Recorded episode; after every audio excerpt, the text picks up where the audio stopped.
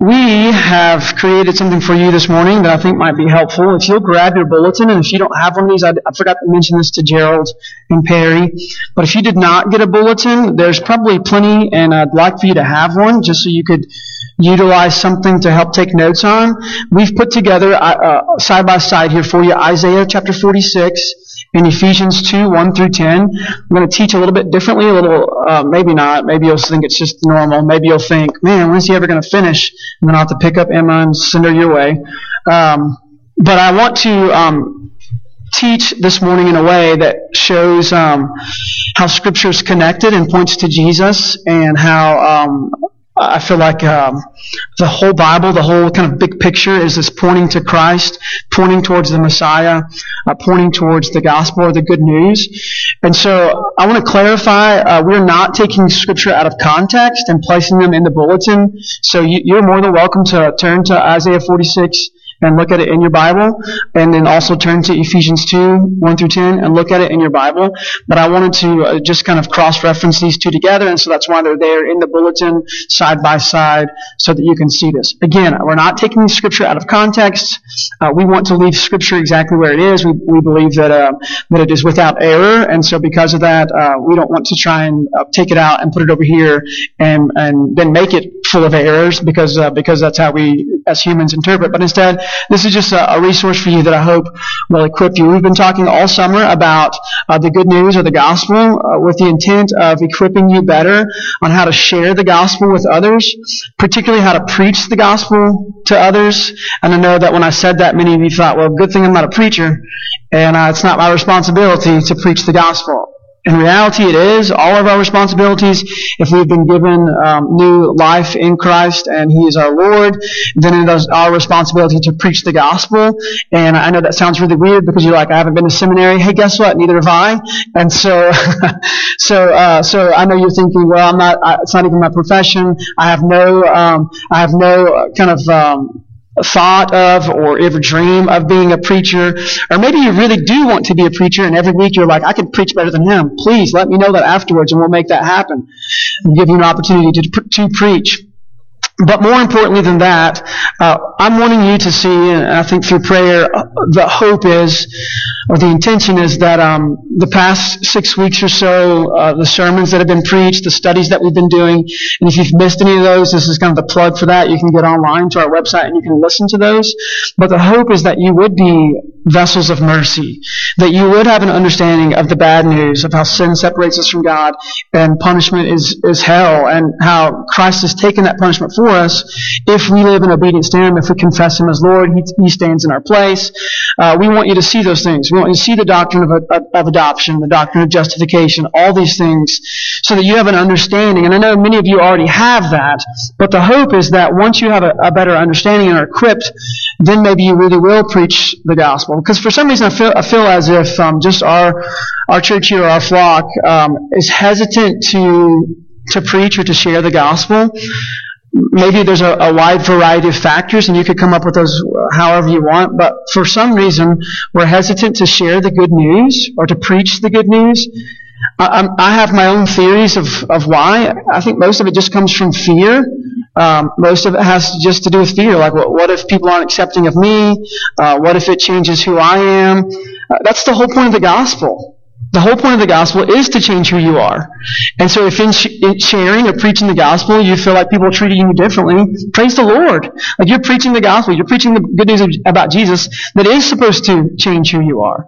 If we have the same fears and the same uh, anxiety and the same goals and the same uh, mission or vision as unbelievers, as people who are not saved, as people who are still living in bad news, have we really, truly accepted the good news of Jesus, accepted the gospel? Have we truly been saved? And I think that we need to think, think through that. So Isaiah 46, I preached to you last week in hopes that you would uh, kind of gain a better understanding and see from Old Testament times uh, that God is the one who carries us, God is the one who saves us, God is the one who lifts the burden off of us. He also is the one who made us, and so because of that, um, we should live for Him. I don't have this picture, and mostly because I didn't ask for permission, and so it's easier just to use my own description of this, and then to say sorry, and uh, and then ask for a uh, you know um, like you know forgiveness later. But last year, Zach Vaughn and a couple other guys uh, went on an elk hunt, and um, Zach, I don't know if you're okay with this or not. I'll say the good words. Zach harvested a uh, an elk. He he um, put an elk to sleep for a while. And uh, and so because of that, we uh, we decided to pack all the elk meat out so that we could eat the meat. And um, and there was a real struggle in carrying the elk out. Maybe you've done this before. I know David and Gerald have been hunting together, and the story goes that David had to carry the entire elk out while Gerald watched. You can ask them about that story later. Uh, they just argued about that recently. That's why I bring that up. Love to bring up those arguments. Uh, but Zach, uh, halfway up the mountain, uh, was feeling the burden and the weight of carrying a portion of this elk out of the woods. And I turned to him and said, Hey, it's worth it. It is worth it. I'm not really sure why I said that because you know, like thinking back, like so is like a green chili hamburger from Old Jack's. You know, it's like it's a lot easier to grab. But I looked at him and said it's worth it. And then we have this picture of Zach on top of a mountain as he climbed up, and he's got the the pack on his back, and his face is red, and he just looks like you know, like at that moment of like desperation, like why did I come to Lovington? Why am I in ministry? why am I alive? I mean, all those thoughts are coming through his mind. And then we have another picture of him like leaning up against a tree, like not in like the, you know, crucifixion pose, but it looked like that, like he had just suffered for the sins of the world. and, uh, and anyways, in that. So we, I tried to make a deal with him that if I could carry, if I could carry his pack down, then I could have everything that was in his pack.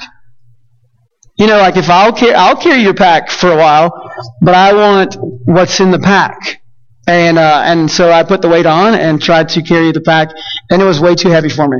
I'm just admitting that. Okay, I, am a man and I know, but I'm admitting my weakness. It was way too heavy, and uh, and so we we traded. I could not carry I could not carry his his burden, and so because he carried the elk meat down in his pack, and because he did all the sacrificing, literally, uh, because of all that, that elk belonged to him. So Isaiah 46, that's the whole story of Isaiah 46. Like there's this great struggle where Christ is bearing our sins and the burden for us. Isaiah 53 uh, verses 4 and 11 go into this. Like has he borne our transgressions? Has he carried them? Yes, he has. And there's this moment in Jesus' carrying of all our transgressions and our sins and the weight of that. He's in the garden and he's thinking through this, and, and you, you know what happens. He begins to sweat what? He begins to sweat blood because he's in such turmoil, anxiety. And I kind of believe in that moment as he's going up that mountain, you know, symbolically, like the Lord whispers or yells, hey, it's worth it. It is worth it. I know it doesn't seem like it at the moment, but it is, it is worth it. And I know that at the top of the mountain, there's this, maybe this thought of like, well, let somebody else carry it. And then at the end, I'll reap the benefits for that, but that's not how the gospel really works. Instead, Christ had to carry it the entire way. Carried the weight of sin and the burden and the shame and the guilt and all those things that belong to you and I and the rest of the world. He carried those. And in a sense, He's carrying us also. And that at the end of the suffering and at the end of the sacrifice and at the beginning of the resurrection, we, the good news is that we belong to Him. If He has carried us, we belong to Him. We belong to Him. And so the good news is this, is that if we belong to Him, then, then we don't belong to anything or anyone else. And so we shouldn't live for those, for those things. But instead the sacrifice has been made, the burden has been carried, and because of all that, we live for Him. He has carried us, and so we belong to him. Deuteronomy chapter 1 verse 31, uh, there's, there's this really great story of how the Israelites, they've gone into this land that the Lord is supposed to give to them, and they begin to be fearful and afraid and scared. Because of uh, because of well, they say because of how tall the people are, because of how powerful they are, because of how fortified their city is. Like we have no chance. We're weak. We're afraid. We're fearful. And the Lord says to them through Moses in Deuteronomy chapter one verse thirty one. He says, "As a man carries his son, so I will carry you." As a man carries his son, so I will carry you. I mean, this is the picture of the gospel that Jesus is the one carrying us. As we just sang, I will follow you. In a sense, I mean, that's a good song and I love it. I was singing it at the top of my lungs, but, but also we need to understand that, like he's, we're not just following him, like we are followers of Jesus, but he's actually carrying us. We're on him. Everything. We're all in and he's carrying us. As a father carries his son, so God or Christ will carry us. So I'm going to quickly go through uh, Isaiah 46 and Ephesians 2, 1 through 10 together. And you can look at these and you can make notes and you can circle things. I've highlighted things, things for you and put things in color so that you can see um, some things that are connected here. Baal bows down to Nebo. Nebo stoops. Their idols are on beast and livestock. These things you carry and are borne as burdens on weary beasts. So these things that were made were created. These false idols were created and made and, and in their making of this false idol, they actually become a burden.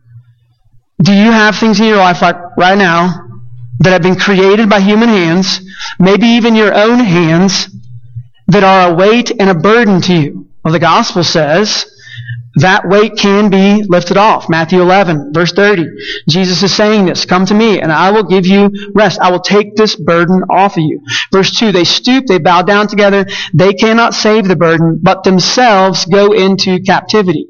These handmade idols, these false idols, these lies, are only worthy of going to the sewage. They're only worthy of going to the landfill. They're only worthy of going into the garbage because they're dead and they can't do anything. They cannot do anything. Ephesians 2, 1 through uh, 3. And you were dead in the trespasses and sins in which you once walked following the course of this world, following the prince of the power of the air, the spirit that is now at work in the sons of disobedience, among whom we all once lived in the passions of our flesh, carrying out the desires of the body and the mind, and were by nature children of wrath like the rest of mankind.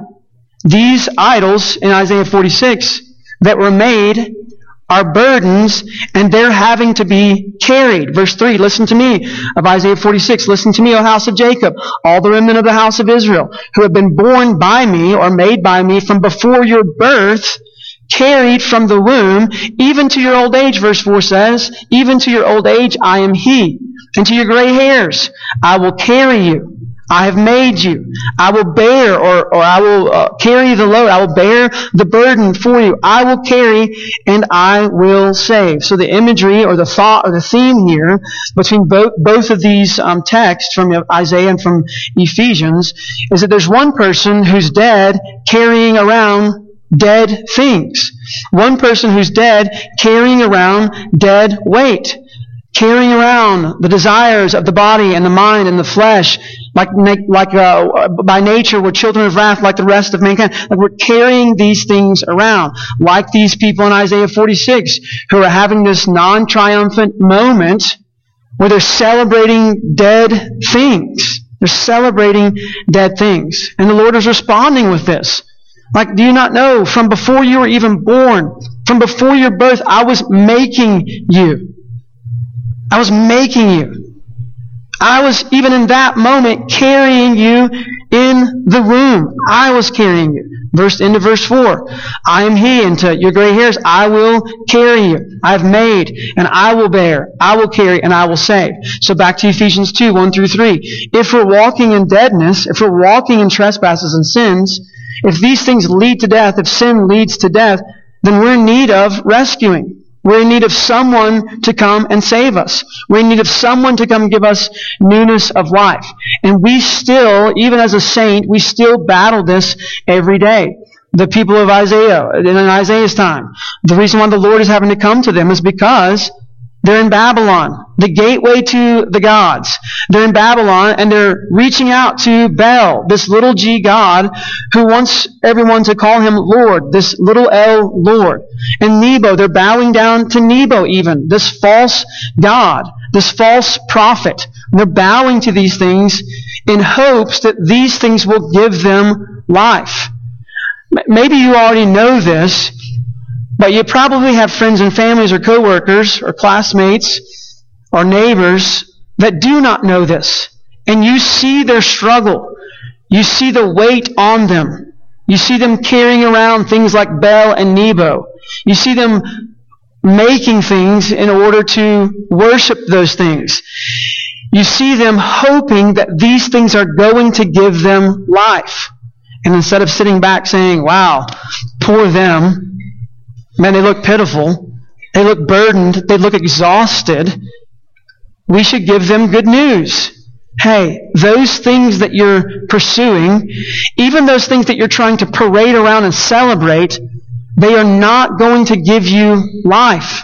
In fact, they're dead things that are going to lead to your death. Carrying out the desires of the body and the mind, verse 3 of Ephesians 2 says. Like, what are those desires? Well, Paul continues, he talks about this in Galatians chapter 5. Carrying out the, desires of the flesh are things like idolatry and strife and jealousy and fits of anger and sexual morality and divisions and envy, drunkenness. These things that are are leading us to death and not to life. These things that are continuing to separate us from the God who created us taking us back to brokenness and sin. Again, Isaiah 46, 4. I got it highlighted there for you. I will carry you. I've made you. I will bear. I will carry and I will save. I think that we struggle with this often because we want to put our hands around things that we can carry. Do you know why we want to put our hands around things that we can carry? Because if we can put our hands around things that we can carry and we can hold on to them, then we can control them.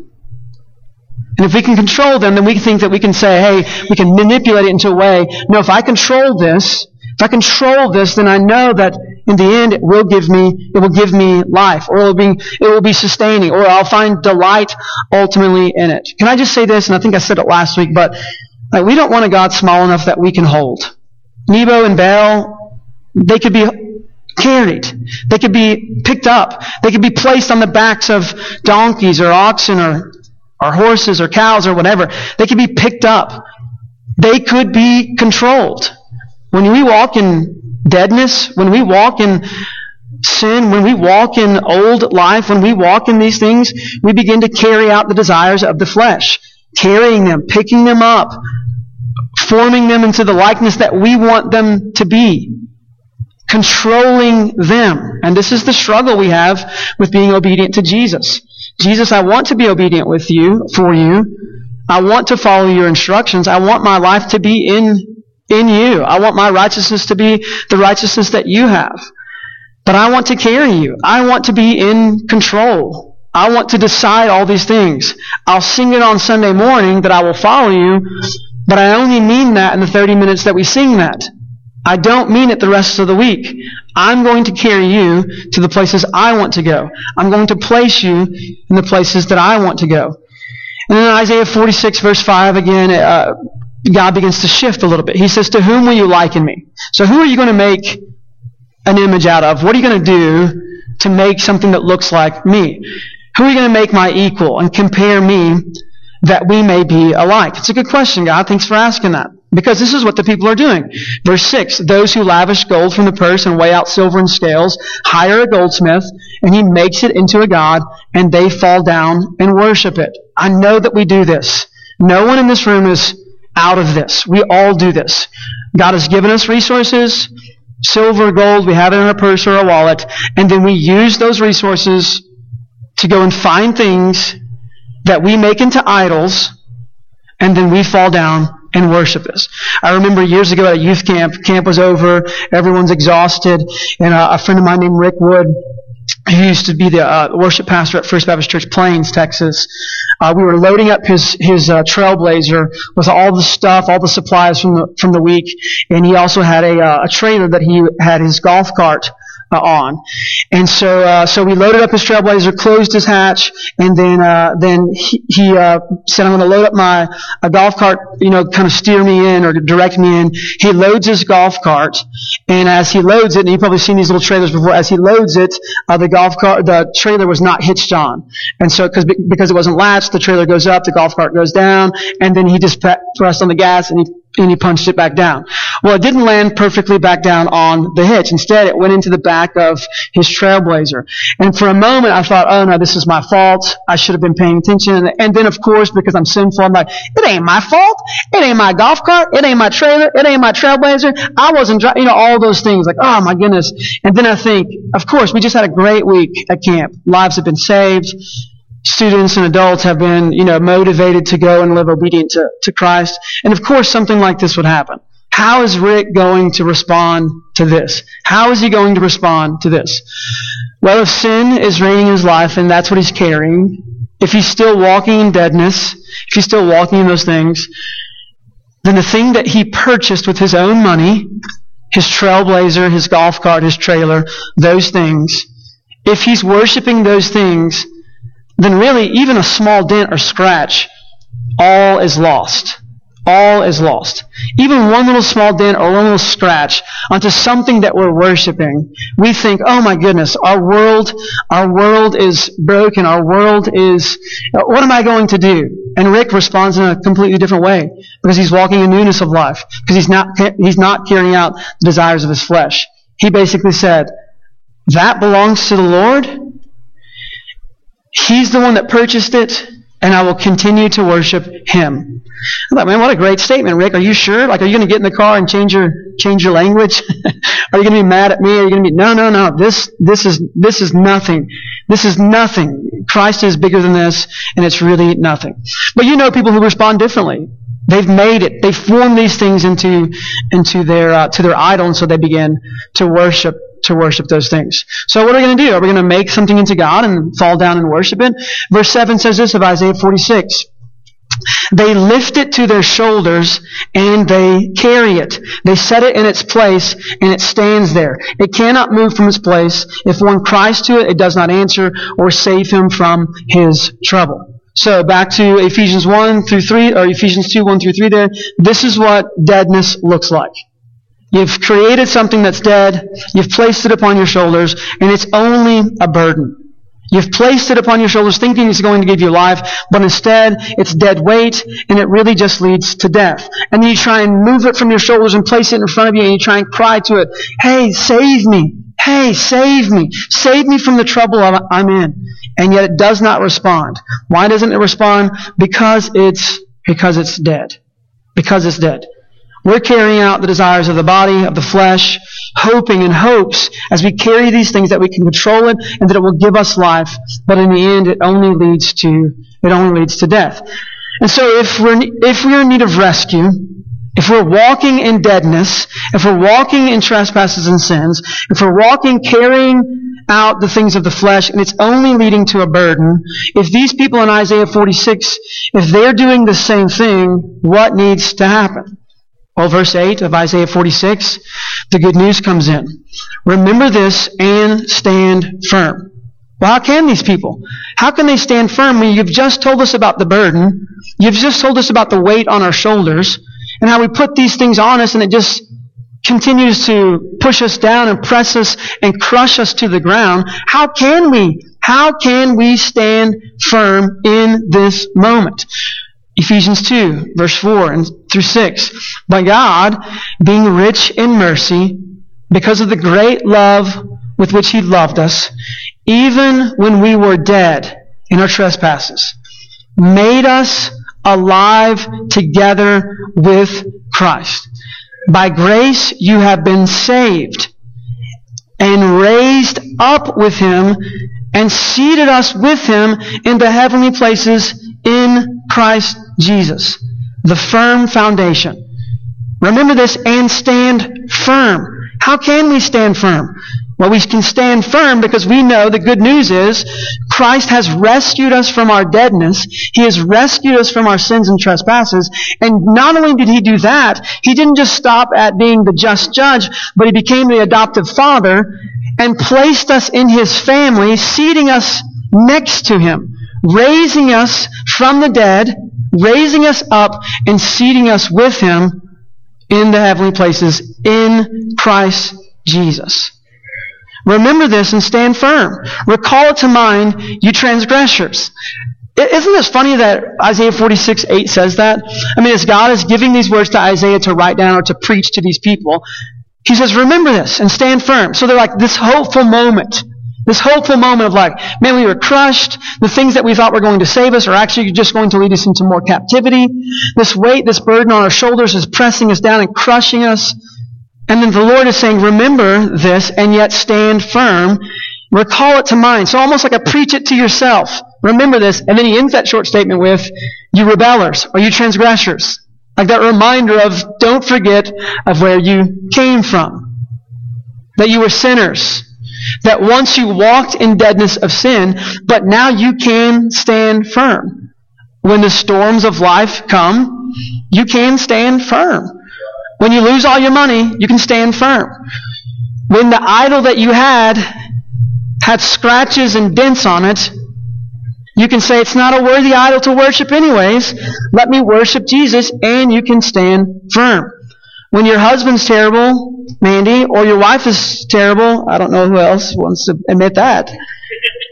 When your parents are bad, or maybe you don't have parents at all, when your employer is the worst, when the stock market crashes, when the president's not good, when the world is in shambles, whatever the case may be, we can say, no, I can stand firm because of who I am in Christ. And mostly I can stand firm, if not ultimately I can stand firm because of who Christ is. Can I tell you about uh, Isaiah 53 again? You know that they had a lot of marks and a lot of whipping and a lot of, a lot of scars on Jesus? A lot of dents, a lot of holes. They tried to press him down. They tried to mutilate him where no one else would want him. And yet what happened? He rises from the grave. He conquers sin and death. He separates Satan forever, crushing him so that we might have life. Not just for his own good, not just so that he could sit and brag. You know that, right? Like he's not some, you know, NFL star that can say, hey, I won the Super Bowl and just sit back and now let's do a documentary about how great I am. No. He did that so that we could be reconciled to the Father. So that no longer are we dead, but now we are alive. Isaiah 46, 8 and 9. Remember this, remember this and stand firm. Recall it to mind, you transgressors. Verse 9. Remember the former things of old. For I am God and there is no other. I am God and there is none like me. So when you begin to worship things of this world, remember, there's nothing like God. Stop trying to find things and worship those things. And then the end of Isaiah 46, uh, we get to this moment of, so we were dead, now we're alive, now what? What's going to happen now? I'm God and there's no one like me. Verse 10 says this, declaring the end from the beginning and from ancient times things not yet done, saying, My counsel shall stand and I will accomplish my purpose. His counsel shall stand. Nothing is going to, nothing is going to knock it down. Nothing is going to crush it. His counsel shall stand. His purposes will stand. Calling a bird of prey from the east, the man of my counsel from a far country, I have spoken and I will bring it to pass. I have purposed and I will do it. We have a God who is never out of control. Uh, at our Camp this week, I asked, what does it mean to be all powerful? And there were two incredible statements. I'm going to just talk about one of them that nine year old boys came up with. What does it mean to be all powerful? The, the number one statement that I thought was probably the best from a nine year old boy is, he can do whatever he wants. I mean, can't you hear a nine-year-old boy like that's wanting that? He's wanting power. I want to do whatever I want. I want to eat whatever I want. I want to go wherever I want. I want to swim whenever I want. And we're at RA camp, so it's like there's a schedule. You know, it's like, oh, I don't want to go to the lake right now, or I do want to go to the lake right now. Like he wants power. All power. We have an all powerful God who can do whatever he wants. And his counsel will stand. His counsel will stand. And it's amazing that this all powerful God who could do whatever he wants sends his son to be the sacrifice for you and I and the rest of the world. He could do whatever he wants. He could wipe the entire earth and start all over, but instead, out of his amazing love, he sends his son to come and reconcile us to the Father. I have spoken and I will bring it to pass. I have purposed and I will do it. Verse 4 of chapter of Ephesians chapter 2 again. But God being rich in mercy because of the great love with which he loved us, even when we were dead in our trespasses, made us alive together with Christ. By grace you have been saved and raised up with him and seated us with him in the heavenly places in Christ Jesus. So that, here's the future dead, alive, now sent, so that in the coming ages he might show the immeasurable riches of his grace and kindness toward us in Christ Jesus. Is he just showing us that so that we can sit back and brag, sit in a recliner and say, wow, we have an incredible God? Or does he want the entire world to know about his immeasurable riches? For by grace you have been saved through him, and this is not your own doing. It is a gift from God. The people in Isaiah chapter 46, they were trying to save themselves by things that they made. Trying to save them, save themselves by the things that they can control. We still do that today. Yes, Jesus, I want you to save me, but I want to control you. That's not how salvation works. If Christ carried us up the mountain and he carried us to the completion of it, we belong to him. So that in the coming ages he might show the immeasurable riches of his great uh, grace in kindness toward us in Christ Jesus. For by grace you have been saved through faith, and this is not your own doing, it is the gift of God not a result of works, so that no one may boast. For we are his workmanship. We have been created by him. Remember what he said in Isaiah chapter uh, 46, verses 3 and 4. He created us, for we are his workmanship, created in Christ Jesus for good works, which God prepared beforehand that we should walk in them. Last time, Isaiah 46, 12 and 13. Listen to me, you stubborn of heart, you who are far from righteousness. This is a repent and believe moment. When God gives these words to Isaiah, He's saying repent and believe. He's saying stop being stubborn of heart. Stop being hard-hearted. You are far from, right, from righteousness. You're dead in your trespasses and sins in you, in which you once walked, following the course of this world, carrying out the passions of the flesh, carrying these things around. These things like the beginning of Isaiah. Carrying these things, hoping that you can control them and that they might save you. But they're not. Instead, you are still far from righteousness. Yeah, but we're doing spiritual things, God. We're worshiping things, God. We're being ritualistic people, God. We're doing good moral things. We're, we're not like other people who, who don't believe in a God at all. No, you're still far from righteousness. And so what do we have to do? We have to trust, repent, believe, and trust that God will bring righteousness near to us. That we don't have to build a tower, tower. we don't have to build a tower in Babylon to reach God. Instead, he says, no, that won't work. Your good morals and your righteousness will not meet me where I am. And so instead, I will send my son to come down to where you are. I will bring my righteousness near to you so that you might be righteous also. And then when that happens, and the newness of life happens, Paul tells us in Ephesians 2, verse 10, that we are to walk in the things that God has created for us.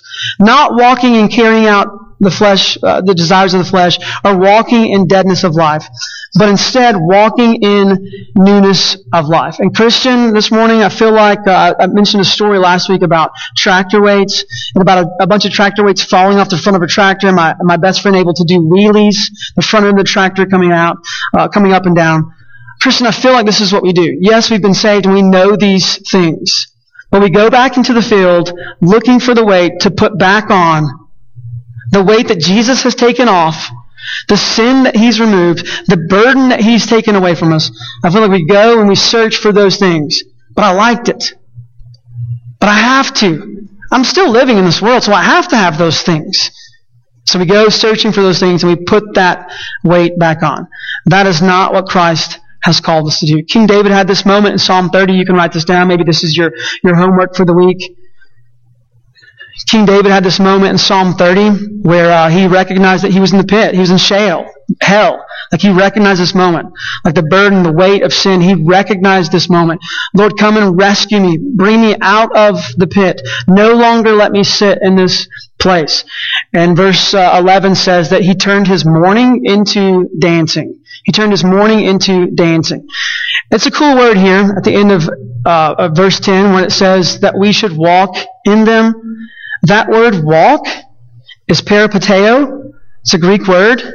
It, it means to how you conduct yourself, how you literally circle or spin or go in full circle. There's a ballet term that also means the same thing. Pirouette spinning and circling, circling. These dancers who are full of joy, who are circling because they have newness of life, expressing themselves, saying, I have joy. It's the same way. Christian, I, I wonder though, like, are we still walking in bad news? Like, is there a reason why people aren't coming to, coming to know Christ because of your example? Is there a reason why even our own family members see us struggle and we struggle just like them because we're still walking in death? Should we repent and say, Lord, I know you've taken death off of me. You've removed sin from me. Let me stop carrying those things. Instead, let me rest in you. You carrying me. You turning my mourning into dancing. Me spinning around full circle, recognizing you created me. I've been born again. And in my new creation, I'm for you, that you might use me to what? So that in the coming ages, he might show the immeasurable riches of his grace and kindness towards us in Christ Jesus. I'm not telling you because you're Baptist that you should go around dancing, but maybe you should. Maybe you should have a moment where you can say, Lord, restore to me the joy of salvation. Bring newness of life. For too long I've been walking in death. So restore to me the joy of salvation. Turn my mourning into dancing. Let me celebrate. Let me be full of joy because I'm recognizing no longer am I walking in death, but instead Christ is carrying me in life. Me pray for us. Lord Jesus, thank you that no longer do we have to be bound to sin and death, but instead you broke You broke the chains that were fettered to our feet, that were holding us to the grave. And so, with that, Christ, would you stir in our hearts so much that we recognize no longer are we chained to the grave, and also no longer are we wearing grave clothes but instead we are clothed with your righteousness, with your holiness. Not just so that we can brag in that or boast, but instead that we might be mirrors showing the immeasurable riches of your great mercy. God, thank you for rescuing us. Thank you for taking the weight of sin, the burden of this world off of us. So God, help us not to carry out things that you've taken off, off of us. Help us not to go search for those things, but instead, let us walk in newness of life. In Jesus' name I pray. Amen.